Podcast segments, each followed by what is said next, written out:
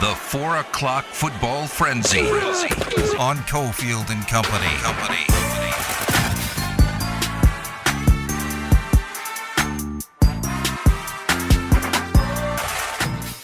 Reminder, we got hockey coming up on the L V Sports Network. Uh, four thirty today, Blues, Colorado.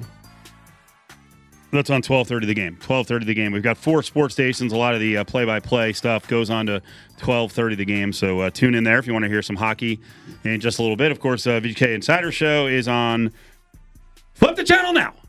thirteen forty, ninety-eight point nine F M if you uh, want to hear hockey talk with Ryan the Hockey Guy uh, over on thirteen forty and ninety-eight point nine F M. Adam Hill, what do you make of one... Well, let's start out with the let's start out with the important story here. They are collecting votes. Let's put in quotes, collecting votes around the N F L, getting a gauge of owners and trying to push Dan Snyder out of the league.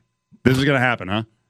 Well, yeah, it's mess with anyone you want and treat anybody however you want, but don't mess with our money. Yep. And I think Dan Snyder is quickly going to learn that.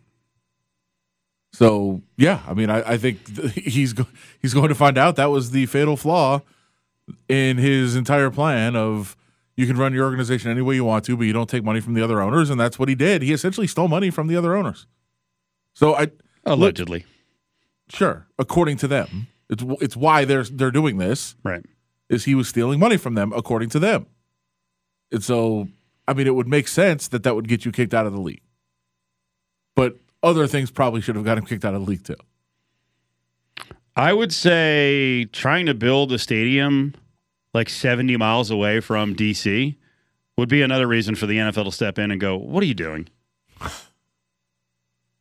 And we had talked about this about a month ago. There were rumors that somewhere like down in the Woodbridge, Virginia, all the way down to Dumfries, Virginia, they were looking at property there, and they actually did spend one hundred million dollars on some land near Dumfries, and they may buy another, I think it's like seventy to one hundred acres. Are we serious here? Like, I think the San Fran situation is, is kind of absurd. Santa Clara from San Fran proper is far. Although you've got, I mean, and you know what? In the case of D C, I get it's such a metro area. It's just that, my God, if you're if you're a Commanders, Redskins, W F T fan from north of D C, yeah, like a Maryland fan. Maryland-based fan, you got. What are you doing here? Yeah, and, and please don't send me maps of their loops because those suck too. Uh, I mean, I could I could make the case in San Francisco. At least now it makes a lot more sense with the Raiders mm-hmm. gone. You're basically trying to service the whole area. You're, you're trying to get to Oakland, San Jose, or San Francisco, uh, and and and service all those fans. And yeah. You're kind of centrally located. Like it kind of makes sense. Uh, Virginia one is silly as uh, I know it's uh, one of my many places that I grew up. Uh, I was there from, I think, seven years old to thirteen uh, in the D C area. And how many times did we go down to where this land is? Zero. Zero. And I was one of those I mean, it's so far away Maryland kids. So, yeah, it's it, it's it's silly. It doesn't even make sense. Like, I was looking on a map. I was like, I know the area fairly well. And I was like, man, that's far. Where's this? It's far, so far down there. But that's Snyder. Sure, Snide Dog. He, he doesn't. The Snide Dog doesn't really care about his fans. He's just like, hey, we'll find him somewhere else. People don't go to the games here. Ah, we'll just move the team somewhere else. And and and the other thing is, there's been a strong pushback because he's such a freaking creep of giving him public money anywhere near D C. So yeah. he just he, he has to go to the hinterlands to find some kind of support. Yeah, and, and you know, he, there's always some dumbass in one of these counties. You know, we saw it with. Uh, You know, I guess it's working out so far for the Braves. But we saw the Braves in what I thought was an ideal location, not the greatest neighborhood, but right there near Atlanta proper. And then they're like, ah, you know, we're going to get out of here because, what was it, Cobb County will give us money, so let's get the hell out. Even that, I've always heard how far it is. And then when I was driving down there a couple years ago, not I was bad. Like, it's not that far. It's, it's for baseball, it sucks. It's every day. Yeah. Different than football. But it, it's also, there's a lot of people out in that area. A lot of their fans live in that area. They also did like a district, with which is a cool baseball district. Did a lot of good things out there, um, and it's not as far as you might think.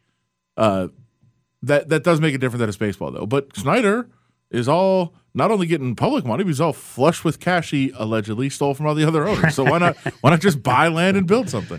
Big news of the day here in Vegas. Colin Kaepernick got a workout with the Raiders. Kaepernick hasn't really gotten a sniff from the N F L in years and years and years. Uh, Adam thinks uh, there may be um, a ruse. This could be a ruse. That there, you know, there, there's some ulterior motives for the Raiders to bring him in. We'll get the thoughts of N F L Insider, College Football Insider, joined us every Wednesday, analyst for U N L V football and played quarterback for the Rebels, Caleb Herring. Join the conversation on Twitter at E S P N Las Vegas. And a high fly ball to deep sure right did. field. How about that? Into the chop house. And the Phillies have taken the lead here in the top of the ninth inning. Bryce Harper has blasted one. It's a five four Phillies lead. Former U N L V quarterback and current voice of the Rebels on radio, Caleb Herring is live right now on Cofield and Company. All right, here we go. Caleb is up. Busy, busy Wednesday. More and more breaking news to get into. Caleb, how you doing, buddy? I am doing good. I'm doing good. A lot of breaking news here in Vegas. A lot of lot of crazy stuff going on, especially in the sports world. But, hey, that's what we're here for, right? Yeah, on the way back, you hear uh, Bryce Harper and the Phillies radio network, a hometown hero.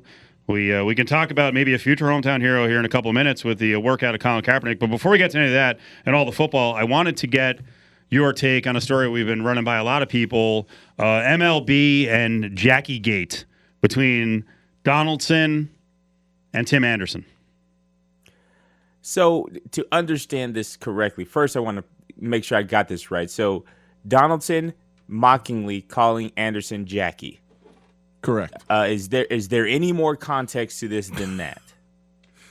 Well, apparently he did it in the past. Um, now, keep in mind, Tim Anderson right. said that he's a Jackie Robinson of this generation, and when Donaldson did it to him in the past, Anderson says that he told Donaldson, don't ever say that to me again, and frankly, don't talk to me again.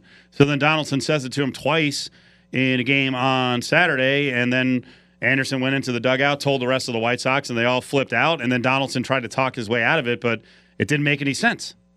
Yeah, it's too late. I, I think what you, you are what you say you are, and I think if, when somebody shows you who they are, we should believe them. And I think this is a case where Donaldson clearly is a a, a nuisance at at least here, right? And that's like that's the, the least of what he could be accused of being. Um, and I, I, I'm not here to speak on whether or not he's a racist person for the remark. I think people can form their own opinions, and I'll let them. But um, it is clear that there's a connotation, a racial connotation, to whether or not, even if you say Anderson calling himself that, there is some sort of racial connotation to him even making that statement. So then in turn, there is some sort of racial connotation for you mockingly calling him Jackie. Um, and obviously, this is not a personal thing with the two individuals. It's not like Anderson is overreacting. If his teammates felt so emboldened and, and, and um, infuriated by what was said, to leave the bench and, and start a brawl over it, I guess, and or a conflict over it on the field, um, then obviously it's not just one guy overreacting to another guy's comments. It's what you're saying has a bigger context, really, like I, what you're insinuating has deeper meaning than, I guess, what your innocent backwalked explanation would suggest it was. Like it was not just some innocent, sarcastic one-liner that you thought would be funny. It was an intentional prod at somebody Um, on a, a very sensitive topic that's been sensitive since basically the the dawn of American history. So, I yeah, I, it's stupid. It's childish. It's a lot of things, and you have to accept them if you're Donaldson. Uh, any criticism that you get for it, own it like a man, and just just take your your lump, your public criticism, whatever fine, suspension that you get for it, um, for disrespecting one of the greatest baseball players, uh, greatest athletic figures of all time, and disrespecting somebody in present time with that same statement. Caleb, everything I know about locker rooms, I know from the wonderful, uh, very realistic show All American on the C W. uh, but uh, like, can there? And I don't, I don't know if there's any specific case, but are there times where like the locker room can be torn apart to the point of like we just don't like this guy. Like we, it's our teammates, we have to stand by him. But like I don't really want him here. I don't want to play with him just for for something he said. Yeah, absolutely. And maybe not even something he said, something he did that everybody knows. And that, like, I, I'll say this as an example. Not that it's ever happened in my locker sure. rooms. That's what I was trying to ask but, without asking. But when it, something like someone making an advance on uh, someone else's girlfriend. Ooh. Right. If, if that's known in the locker it? room, yeah, there's no there's no way that anybody could could genuinely say like we we stand by our teammate or we we can not awkwardly, you know, practice together. Right. There's, there's things that are just off limits and things that everybody um, could kind of rally around saying no. Um, there's some lines that get blurred and there's some things that maybe you make exceptions for as far as character flaws. But there are things where you cross the line. I don't know for sure that saying Jackie or calling somebody Jackie is one of those yeah. things. I don't know that for sure. But I know that there are players who may have a more, uh, I guess, um, rat or a more passionate response to it than others. Were they in, and that Caleb, tension could, could definitely split. Sorry, were they in the same position group, or was it, was it two different positions? You're trying to uh, – that would kind of give away what point in time this happened. I've been a part of many locker rooms going back to when I was eight years old.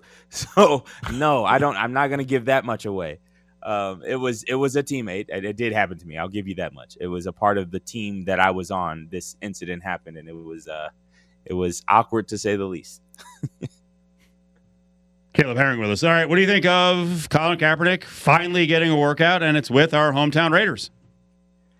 Oh man, I got so many different feelings, and there's there's there's the uh, the football, the strictly football opinion, and I which is, will come first um, because I'll I'll make it nicer at the end. Um, strictly football speaking, just want to put the context of five years together, uh, what five years away from the game might mean and uh, what potential risks are associated with that as far as what you can do on the football field. We watch every year how sloppy football is in the preseason and even early in the regular season after professionals who are in their primes um, take a couple of months off. At the quarterback position, when the game has changed considerably since Colin Kaepernick was Colin Kaepernick in the N F L. Um, and by that, I mean the the the premier athlete that he was when he took the Niners to the Super Bowl, um, which is kind of what people look at him as his potential and his ceiling. Um, it's been five years at least since he's done that. To take a five-year hiatus and come back to the game, um, I don't think you are, you are anybody really is good enough to be a contributor on a football team, a professional football team. And then you factor in the age with that as well. I don't think it is a football decision to have Colin Kaepernick try out or work out for the Raiders. Um, and I, I, I, that's not, I don't think that's an unpopular opinion. I don't think if people really examine the football aspect of it, they would come to a different conclusion. To suggest that would kind of devalue what it means to be a starting or backup quarterback in the N F L. That you can take a five-year hiatus and walk back in. Now, people have done it, and I'll point to Michael Vick, who took some considerable time off uh, during his legal battles and was able to come back and be a starter.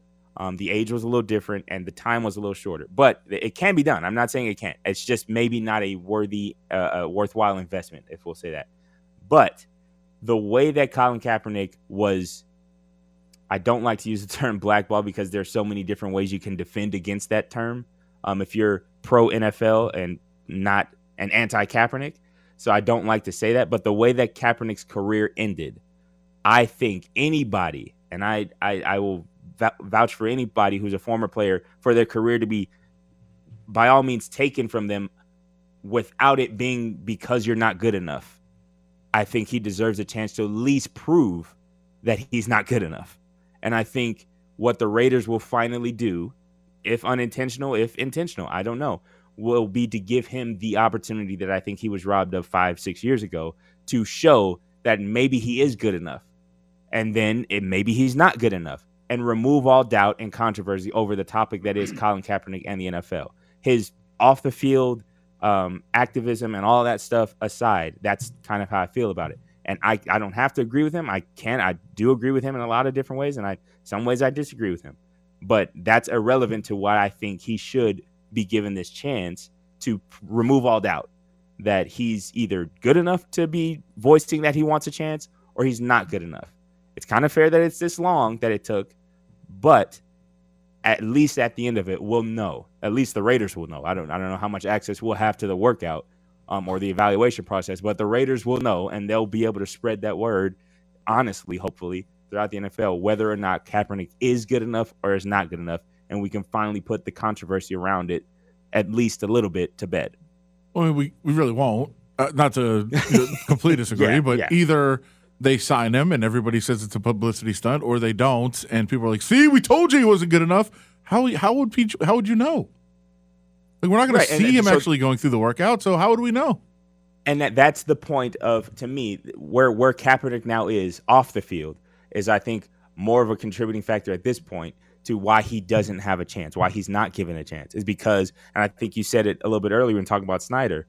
Um, there's some things you don't mess with with the N F L, and it's their money. Um, and I think when Colin, when Colin Kaepernick got into the territory where he was a potential risk to the money-making power of each individual franchise that, let's say, took a chance on him, um, for lack of a better way to phrase it, um, that's when Kaepernick was blackballed. I'll say it there. That's when he was blackballed from the N F L.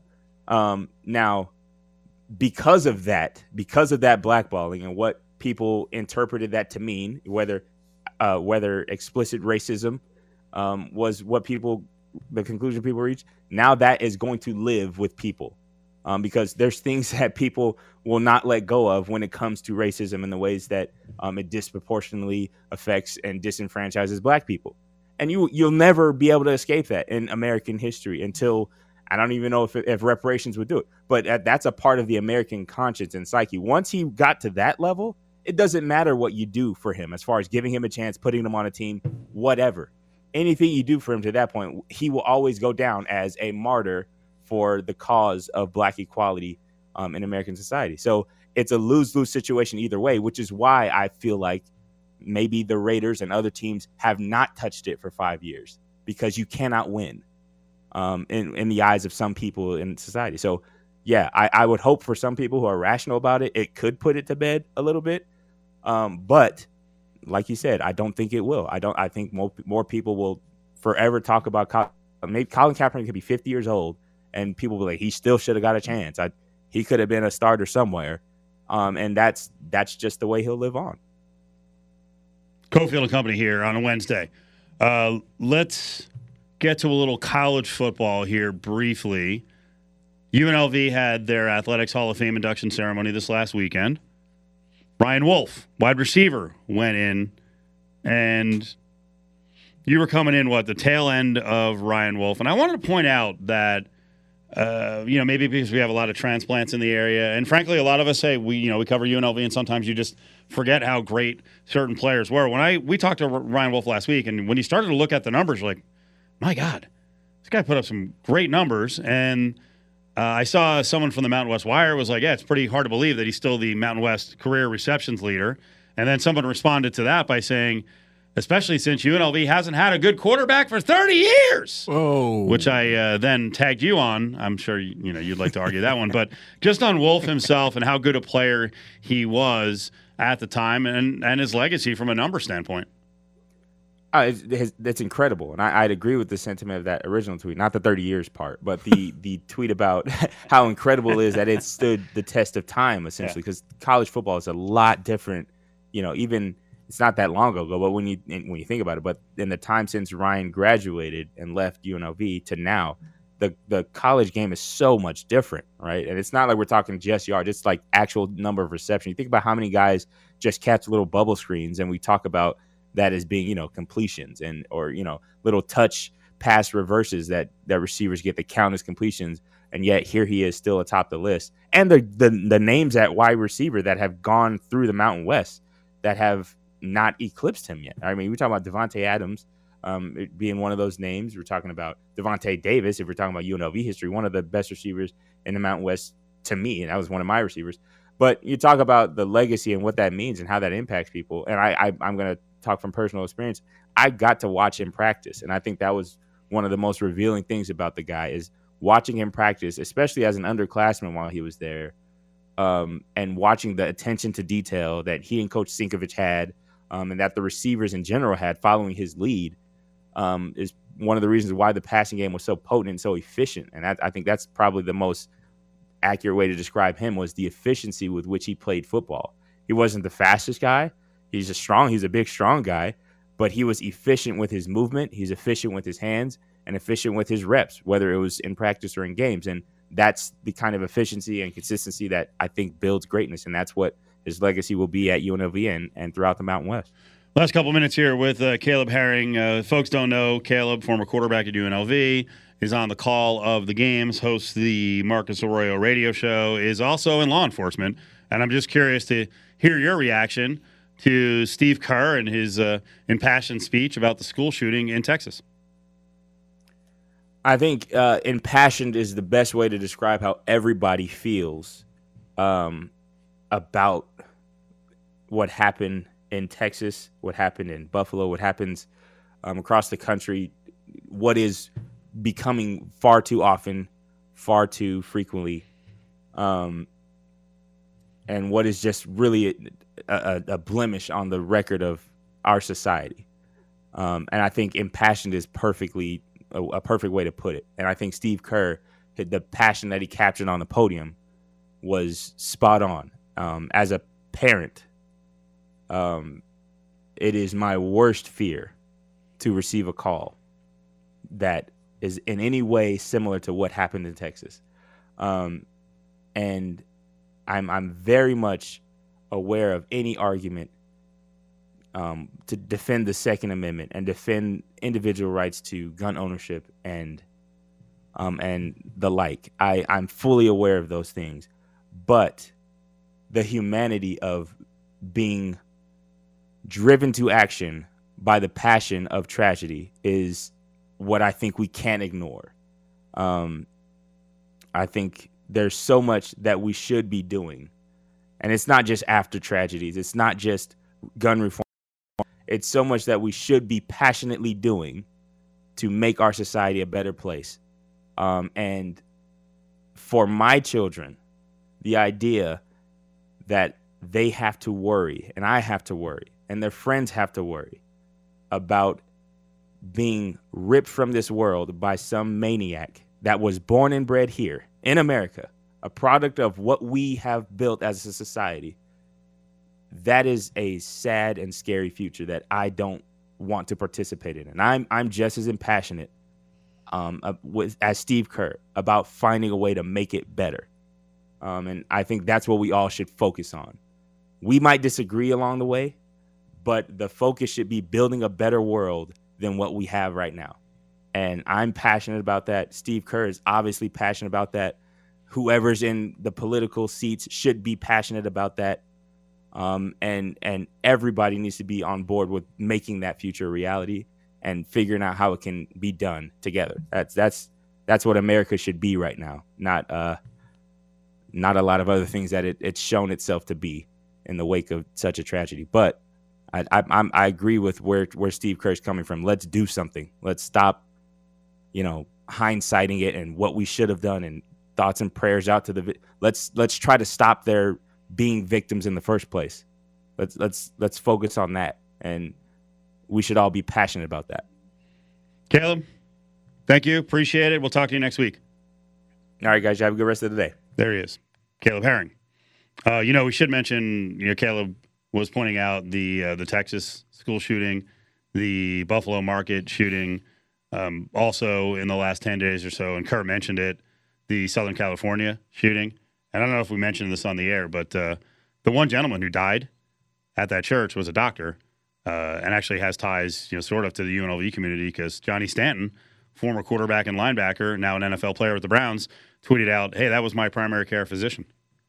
Just terrible, right?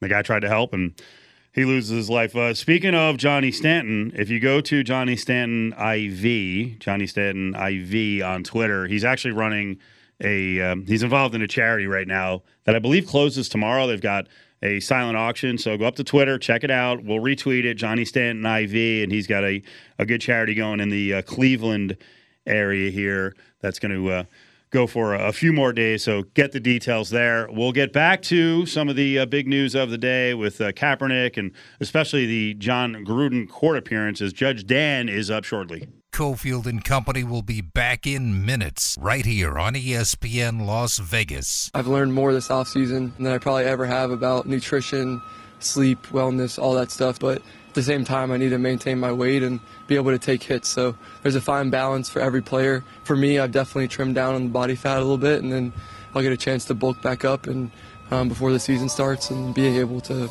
absorb the hits. You're live with the Fat Pack on Cofield and Company. Like the wall tape sticks Big to the wall. Mac Jones. Like the Big Mac Jones. Get it? B M Jones.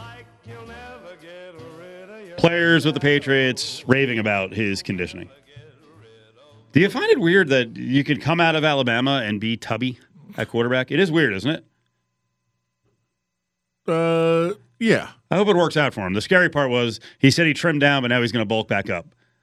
Uh, trust us. Bulk up the right way. Don't do it the Cofield and Company way.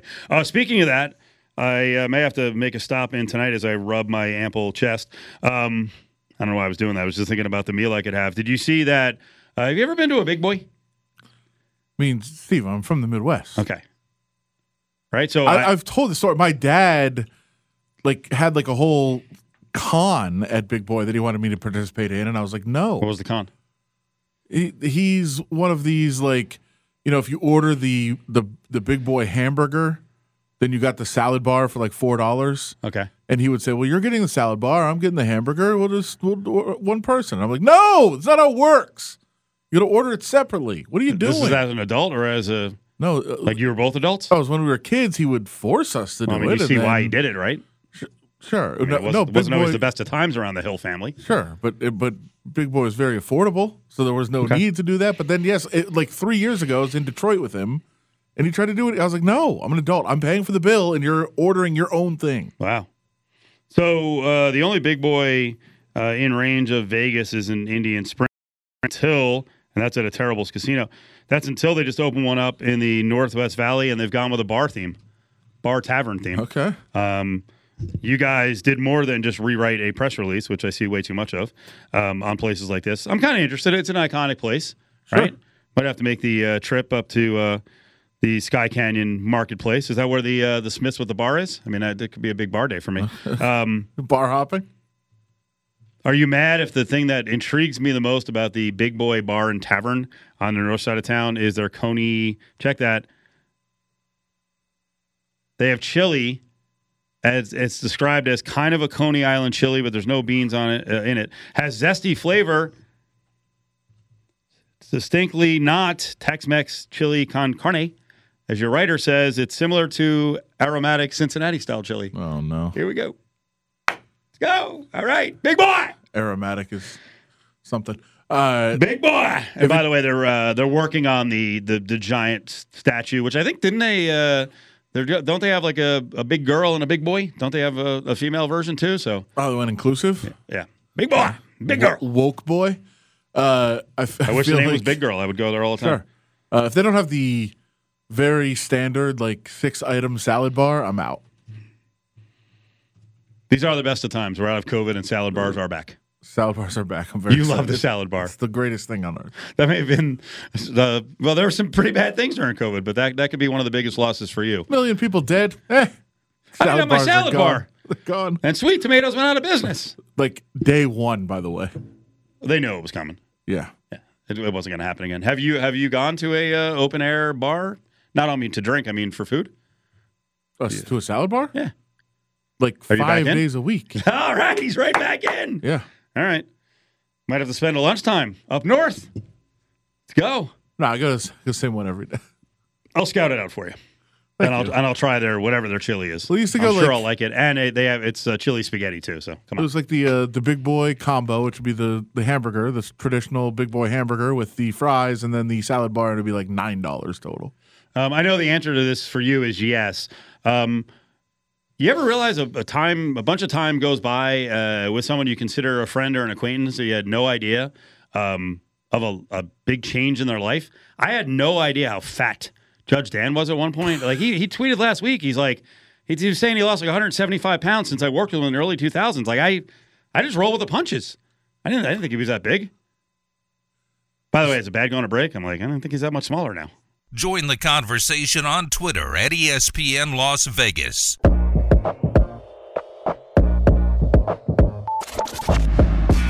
The cool part about um, to be able to almost start all over again is you, you're able to learn from your experiences of what's gone really, really, really, really well. Learn from the experiences of, okay, what could we have done better? What could I have done better? And then also, too, with the opportunity to just continue to learn.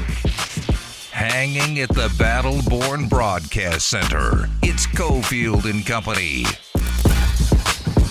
Russell Wilson, Denver Broncos quarterback. I think a lot of Raiders fans are just going to use the summer to kind of kind of cram that whole thought down of the Broncos being a lot better. I'm seeing a lot of ignoring of that fact, so we don't have to deal with Russell Wilson right now. But I did want to talk about a couple of Denver stories. But most importantly, Jon Gruden in court today.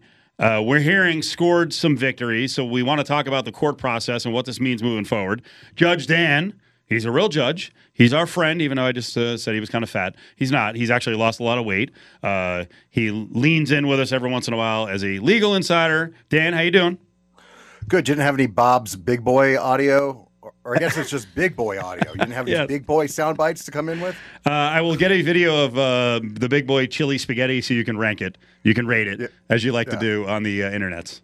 Yes, absolutely. Uh, I, yeah, actually, the, this is major uh, major stuff in the Gruden thing, not necessarily just for the Gruden case, but for the N F L at large, for other uh, legal cases, uh, mainly on the arbitration thing. Uh I don't know if you guys are familiar with um, the way the N F L arbitration system works. Roger Goodell being the king arbitrator? Yeah, exactly. I mean, this is one of the most absurd principles that has been allowed to fly in the legal system. And what this judge, now this could be swatted down. Now this could be appealed, and uh, an appeals court could say that this federal judge has swatted this down, but Um, from, from, from my mind, from a legal perspective, it reeks of conflict of interest, because in this case, um, what the N F L was trying to do, Roger Goodell was at the center of this case. Let's make no mistake about this. And what the N F L was trying to do is say, well, let's just let him go ahead and decide it. And this judge said, get out of here. No way, no way, no how that's going to happen. Um, one, uh, I agree with Gruden's lawyers that say, well, he's no longer an N F L employee, so he's therefore no, no longer subject to that clause. And two, the judge did also say in a ruling, yeah, I'm concerned with the fact that Goodell, who's all over this thing, is also going to decide it. No way. Um, but this could, you know, and we call it precedent in legal circles, clear the way for, you know, striking down these clauses moving forward, or future courts to say, yeah, we don't look so favorably on the N F L trying to Um, strong arm future litigants using um, these type of clauses, like like we've learned um, in these, you know, used to be uh, certain, you know, corporations, things like that would use these, um, you know, non-disclosure agreements to, you know, uh, silence, you know, do bad things and then silence employees or victims. And those are in large part going away. Uh, well, maybe this will be used to kind of stop the N F L from using that. And it really is, like Adam was getting to, it's ridiculous. Uh, the way the N F L it, not only just set up an arbitration clause, because I actually like arbitration. Oftentimes I'll prefer that to a full blown trial uh, type thing. But when the arbiter, the arbiter, the judge, so to speak, is Roger Goodell himself, I'm like, that's, that's nuts. Huh. So I, I don't want to dive too deep into the woods, but I am very intrigued by a couple of parts of this. When, when we talk about precedent, and and maybe applying to some other cases that would ordinarily, the N F L would argue, be going to arbitration under their constitution. In this case, there was a specific argument made by Gruden's attorneys that said, look, yes, if he, according to the contract he signed with the Raiders, he agrees to arbitration as part of that contract. That's part of the N F L constitution. We get it. But what they said is, before any of that could take place, he resigned and signed an agree- a separation agreement from the Raiders. And so that in itself freed him from any p- possible arbitration with the N F L, because now it's his agreement with the Raiders that would apply, not his his contract with the Raiders and with the N F L. Would would that still carry to other cases? Would that set precedent, or does that make this case unique? Well, it's always going to depend on how you argue that that particular case. Uh, now, here would be an interesting thing, though. Think about this. Brian Flores was fired, no longer an N F L employee, now is rehired and an N F L employee. Huh. but still moving forward with this lawsuit. So how would that apply? Sure. Right? How are they going to apply it? Hmm. Isn't yeah. that interesting? So I, I do want to get into what the ramifications of this decision today particularly were. Now, a lot of people are talking about, hey, they filed a motion to dismiss. Uh, it was rejected. Uh, I'll just start there because that's mm-hmm. the very easy one to handle, I think, and say that was just a standard procedure that we just expected, right? Well, that part is, yeah, th- that was a kind of a, a legal Hail Mary. You wouldn't expect that to be granted unless the lawsuit was just so largely yeah. frivolous that it had no shot to begin with. Kind of like the uh, Avs, uh, Avs and Nuggets lawsuit against Comcast here in Denver, which is, you know, kind of a, most of that lawsuit get did get dismissed because it lacked merit. Uh, if Gruden's lawsuit lacked all merit, then it would have been dismissed. The judge is saying here, not that Jon Gruden is particularly right, right. Uh, but what what it did say was he has a right to believe that. He has a right to believe that his boss or the boss of the entire league uh, was disparaged in this emails, and that maybe uh, the, that something happened because of it. That was essentially, from what I was gathering, that they said happened, you know, that the, the, the reason the judge said, yeah, he, he has a right to believe that and he could move forward. And he sure. has to prove it, but he has a right to move forward. And the judge did say it's a very high bar for that. So there, that was, you know, there was really not a whole lot of chance that that happened. The other much more significant ruling to me being in the courtroom today was on the fact that it would stay here in the court and not go to arbitration, because what that does is as the case moves forward, whether it's found in his favor or not, if there's no settlement made, it's going to take place in a courtroom and not an arbitration hearing, which means discovery, which could be massive in terms of what we find out from this case, right? Which means, which means back up, which means there's going to be a settlement. That's what it means. But, but hold on, about Dan, this, guys. Before you get to that, hold on. I don't think he cares about the money. Like no, I stop. think he just stop, went stop, to this. Stop, stop. I think he First just off, went to this to try to get that stuff out. No, no, no, no, no. First off, stop. He does care about the money. Second, a settlement allows him to be employable again. And now think about this though. Think about this in terms of the Saint Louis uh, versus N F L settlement. They have had this huge string of losses with judges. I mean, they keep getting kicked in the teeth, and litigants keep getting more and more leverage. Now, first off, Jon Gruden, I don't believe, has a case here. So he will use this to leverage, right? Uh, the leverage this into a, a very handsome settlement, which will then allow him to become employable again. It's just like this uh, Johnny Depp case, which I we may or may not have time to get to. I don't think Johnny Depp, you know, may, may probably won't win, but he's he's going to be an actor again. That's what he was looking for. He will get future roles because he's now looking like a good guy, or somewhat of a good guy again, right? He looks like a winner again. And if John, if Jon Gruden can score a victory or a perceived victory against the N F L, which he's not going to go all the way to trial and get a victory, right? And it's, you know, everybody thinks, oh, well, we'll just go to discovery and we'll we'll out all this stuff. Um, that's highly unlikely. Um, But he will use this as leverage. He'll get money and a settlement and what a settlement means and what he can use it as a spin machine to get, which means more jobs. Okay, let me just – I know that you that you believe that, and I think it, obviously, like as I tweeted as soon as the hearing was over today, well, time for the settlement talks to start because the N F L wants no part of this. Let's say that he was in it just to get this information out. Let's just say that that he won't take a settlement. He doesn't – I don't care what the money is. We're going to trial. Can, first of all, can he force a trial if he doesn't settle? And how much would we learn? Like, how much would discovery become public, and how what would come out in discovery potentially? Well, first, it, first off, he'd have to be right to get to trial because it would go to motions first. And my my guess is, I mean, he's on a huge fishing expedition, and you've got to remember this. Discovery in this case would be limited in scope, at least initially, you know, to relevant facts. And the N F L will spend all of its billions and trillions of resources to limit discovery. And unless he's really right, which who knows if John, Jon Gruden's right or not, um, but, but the high likelihood is that he's not, and that he's fishing and he's mad. Um, and so he would have to be pretty much right. Like you were saying, it's a very, very high bar. And what, what a judge is saying when they said that was, it's a high bar, but I'm not going to dismiss your case today just because the N F L said so. Because, you know, you have, you've alleged just enough sufficient facts to move forward. And just because the N F L says, well, I don't think he, he said anything, doesn't mean it gets dismissed. And that's what the judge said. There's a high bar moving forward. We're going to go through discovery. We'll go through some motion, some more motions later. And if you haven't shown me something, I'm going to dis- dismiss your case at that point. Dan, we got like two minutes left. Judge Dan, the fan, does shows with uh, the fan in Denver. Well, then I want to get to the Florio, the Florio steak. Can we do that? uh, yeah, we can talk about steak Twitter because we had a couple of violations the last week or so. Mike Florio, Pro Football Talk, claimed to have cooked a Wagyu, which uh, did not look good, was extremely rare, ruined that steak. And then we saw Bobby Bones, a country national D J, say that he got a, a steak from, what, Ruth Chris, and had it medium well, and it was just slathered. He was going to dump A one all over it on top of blue cheese. So, bigger violation?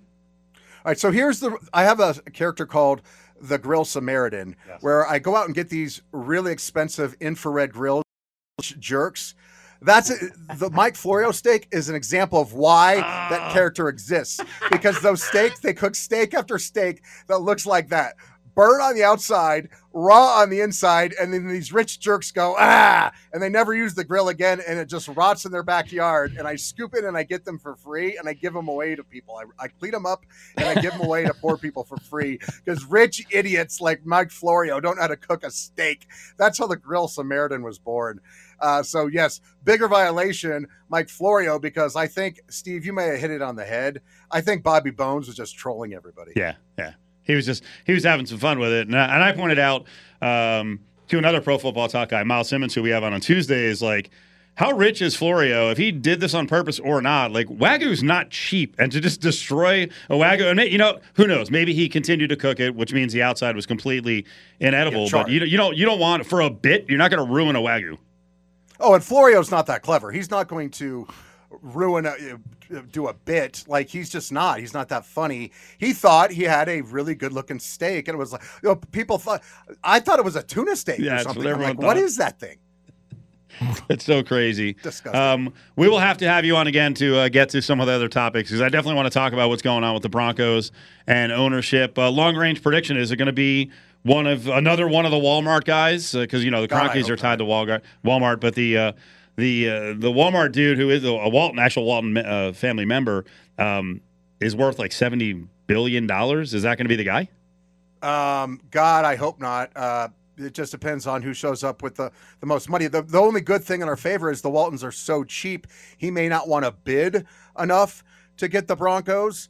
Um, so maybe not. We were supposed to hear from one of the uh, the nephews of the Waltons today, Stan Kroenke's son, Josh. I was I was kidding. Uh, they were uh, Cofield. I said he's going to give a press conference today, which is more rare than uh, Cofield at a yoga class. And sure enough, it was just like, you know, Cofield going to yoga. Eh, I'll do it tomorrow. And of course, Kroenke didn't show up. He says, eh, I'll do it tomorrow. So we didn't even get to have that today. Dan, we appreciate it. When's your next time on the fan? Uh, tomorrow night, actually, uh, nice. doing uh, the show with uh, former Bronco Nick Ferguson, six to nine. Excellent. Thanks, Dan. Thanks, guys. There yep. he is, Judge Dan. Good guy. My God. You know, Florio's a lawyer. We could have a real battle here with a judge. Well, so Dan's a lawyer as well. Allegedly a bad steak. Yes. Well, it was, no, it wasn't allegedly a bad steak. Uh, I, I don't think he said anything that was going to take up uh, some, some sort of uh, defamation, but uh, he said he's not funny. So I guess that was defamatory. Allegedly.